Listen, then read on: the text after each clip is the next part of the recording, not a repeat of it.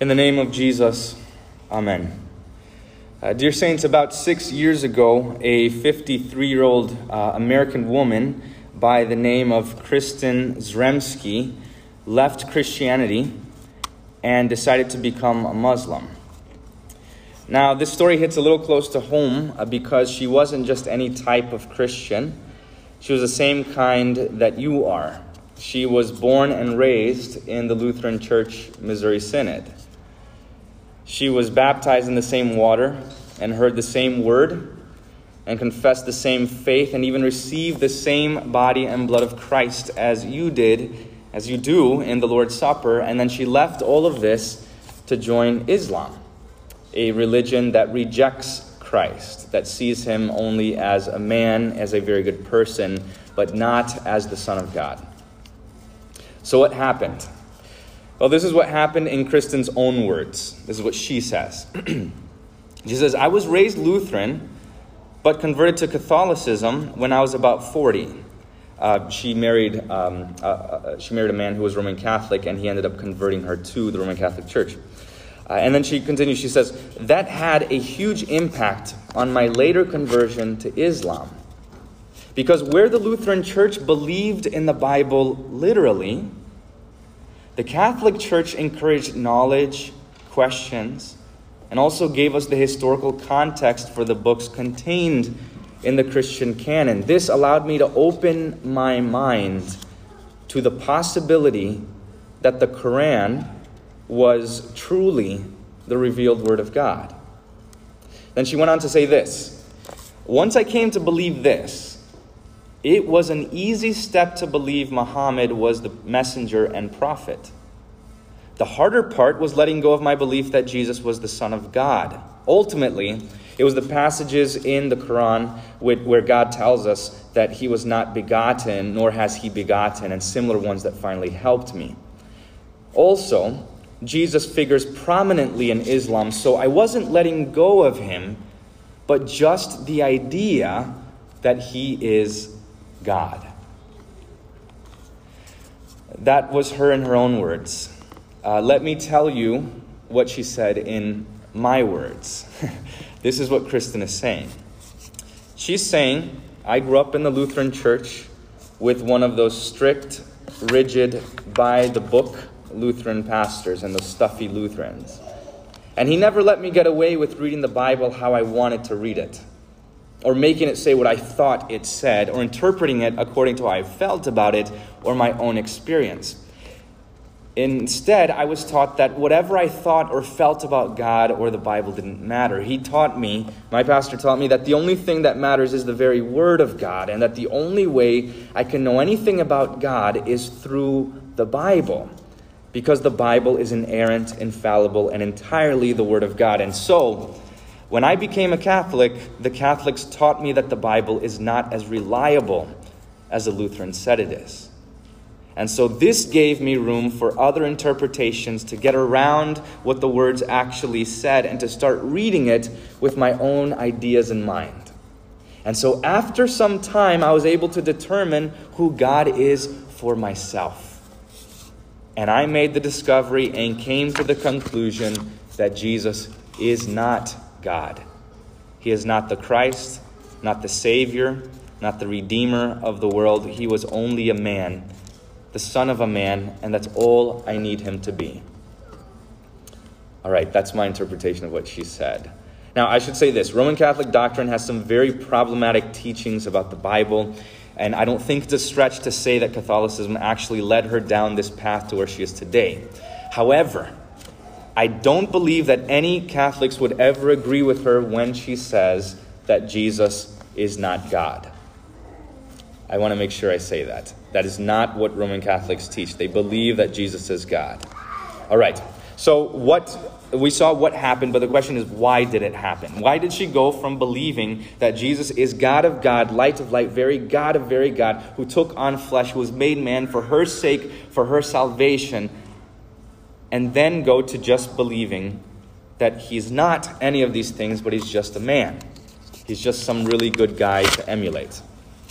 Well, the answer to this question is found in some old fancy Latin phrase. It's called the opinio legis. Opinio legis. And that literally means the opinion of the law. So you all know the distinction between the law and the gospel. The law is what we must do for God, but the gospel is what God does for you, what he does for us. And this is seen chiefly on the cross when Christ spilled his blood for the salvation of the world, for the forgiveness of sins. Okay, so what is the opinio legis? It is the opinion of the law, not the opinion that God does something for us, but the opinion that we must do something for him. So this opinion of the law is the inbred, universal human conviction that you are good enough or have the potential to be good enough to please God, to be righteous before Him, to earn your way to heaven. This is man's natural opinion of himself, that he can earn salvation.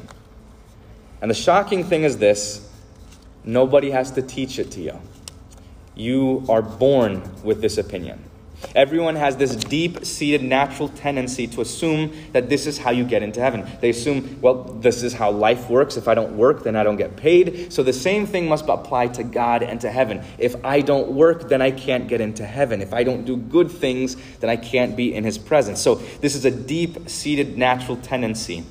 And so that means that your most, or, most original and natural state, what you are you at your most you moment, is you defaulting to the law, not the gospel. And if you default back to the law thinking you can save yourself, then you will think less of Jesus because you don't need him as much. Eventually, you believe you're saved by works more and more, and therefore, as far as you are concerned, you need Jesus less and less until the day comes that you finally decide that you don't actually need him out at all. You don't need Jesus to be Jesus. You don't need Jesus to be God or the Christ or your substitute. For you, it's simply good enough that he's a man or a historical figure. All right, with all this being said, this is what happened in today's gospel lesson. What eventually led Kristin Szremski to leave the Christian faith is exactly the path the Pharisees were on. So the Pharisees go up to Jesus and they test him with a question of the law. But after Jesus answered their question, he tested them with a question of the gospel. And he asked, What do you think about the Christ? Whose son is he? And what did they say? The son of David. Okay, that's not wrong, uh, but it's not entirely right. Yes, the Christ, the Messiah, is the Son of God, the physical, biological descendant of King David. That's historically true, it's accurate. That's because. That, that's accurate. But it's not entirely true, it's only a half truth. Because Christ is not simply a man, or only a man, he is also God. Christ is 100% man, the son of David, and 100% God of God, the Son of God.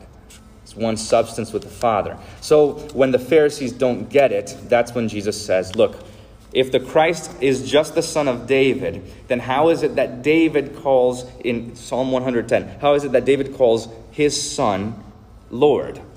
If David calls his son Lord, then how is he his son? And this is what Jesus is driving home that Christ is, yes, the son of David, but he is also the Lord of David. It's as if he said, Look, I'm the one who descended from David, but I'm also the one who created David and formed him in his mother's womb. I'm not simply David's son, I'm David's Lord. So the Pharisees read and knew the Old Testament better than any group in the world. So why couldn't they answer this simple question? It's not because the Bible is some convoluted book that's really, really hard to read or understand. It's not that the Pharisees weren't smart enough to get it.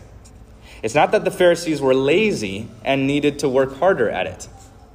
It's simply that the Pharisees departed from what the Bible actually said and instead relied upon what their heart taught them and said. They opened the door for their own interpretations, getting around the actual text, and started to read it with their own opinions in mind. And the lens with which they read the scriptures was the opinio legis, the opinion that they could save themselves. So, this is what I want you to take away from the sermon. If you think you can save yourself, then you no longer need Jesus. And when it comes to salvation, your opinions don't matter. Only God's word matters.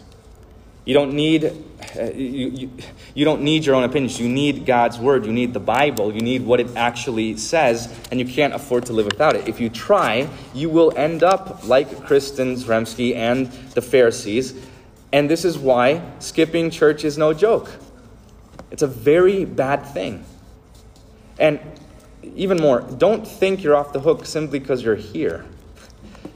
If you're here, then you need to pay close attention to the words.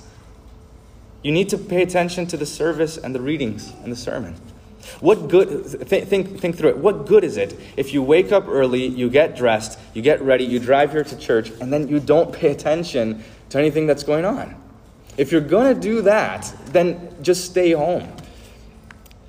Husbands and fathers, not leading your family in devotions at home is a very bad idea. I mean, at, at, the very least, at the very least, read a verse from the Bible and then pray together. At, at, at least. You need God's word constantly. You need to be reading it. If not, this opinion in your heart is going to grow and you're going to think less and less of your sin and therefore think less and less of your Savior. If you are, are apart from the word, if you're not in it, if you're around it or beside it or trying to get past the word, you won't have the word itself. Now, this is also why I keep insisting on what the Bible says and why I don't let anyone bring fancy ideas or interpretations or opinions because we know where this leads us. This is why I'm careful about the words we use, the way we talk about God and the Bible. This is why I'm so insistent on doing things the way we do them here, because it's all important. If anything is important and de- deserves this much attention, then it's what happens in church. Now, uh, pastors have been called strict and stuffy because they go by the book. I've heard this before. I prefer the term faithful to God's word, but whatever. I don't really care. Uh, six years ago, I probably would have cared. In fact, six years ago, I did care. Uh, but if you want to call me strict or rigid or mean or unloving or stuffy or whatever, that's fine. Frankly, it does not matter. The only thing that does matter and what I do care about is that you understand the Word of God. What I care about is that you learn what the Bible actually says and know that you need it more than you can imagine. Because ignoring God's Word or dismissing it or following your heart is a terrible idea and it comes with a severe consequence. You need the Word of God because in it and through it and because of it and only with it will you have Jesus. If you lose the Word, then you lose Christ. You don't learn who God is through your feelings, emotions, opinions, ideas, or by opening your mind. You don't need to go behind the text or around it. The Bible is clear and says what it means. You learn who God is from the words of the Scriptures. When you search the Scriptures, you will learn this. There you will always find God in the person of Christ, taking away the sins of the world. When you hear the word, there you will find Jesus, your Savior, who is David's Son and David's Lord, who is fully God and fully man who as a man came to take your place, who as your God came to fulfill the law. And there you will find that Jesus came to do what neither David nor you nor anyone else could do. Jesus loved you with every cell in his body, every fiber of his being, every moment of his life. There you will find that with every thought in his brain, every desire in his soul, every word that came out of his mouth, every movement of his limbs, he was winning for you the salvation that you need. When you search the scriptures, there you will find the God who searched for you. There you'll find the God who found you. Jesus loved you with all of his heart, all of his soul, all of his mind, and all of his strength. And he always will. Dear Saints, when you're tempted to do what Kristin Szremski or what the Pharisees did, that is, when you're tempted to think that salvation is in your hands in any way, when you're tempted to think that your sin is some little thing that you can deal with and get rid of on your own, when you're tempted to gloss over who Jesus is and take it for granted, repent. Return to the scriptures and return to God's word and don't give it up. Remember that your feelings, your ideas, and opinions don't really matter. What matters is what God says. So, no matter how much your heart tells you that you must save yourself and earn your salvation, the Word of God says that your heart is wrong. Your salvation never once depends upon who you are and what you do. Your salvation depends solely upon who Jesus is and what He's done for you on the cross. Amen. Hear the words of this hymn. Our works cannot salvation gain, they merit only endless pain. Forgive us, Lord, to Christ we flee, who pleads for us endlessly. Have mercy, Lord. The peace of God, which surpasses all understanding, guard your hearts and your minds in Christ Jesus our Lord. Amen.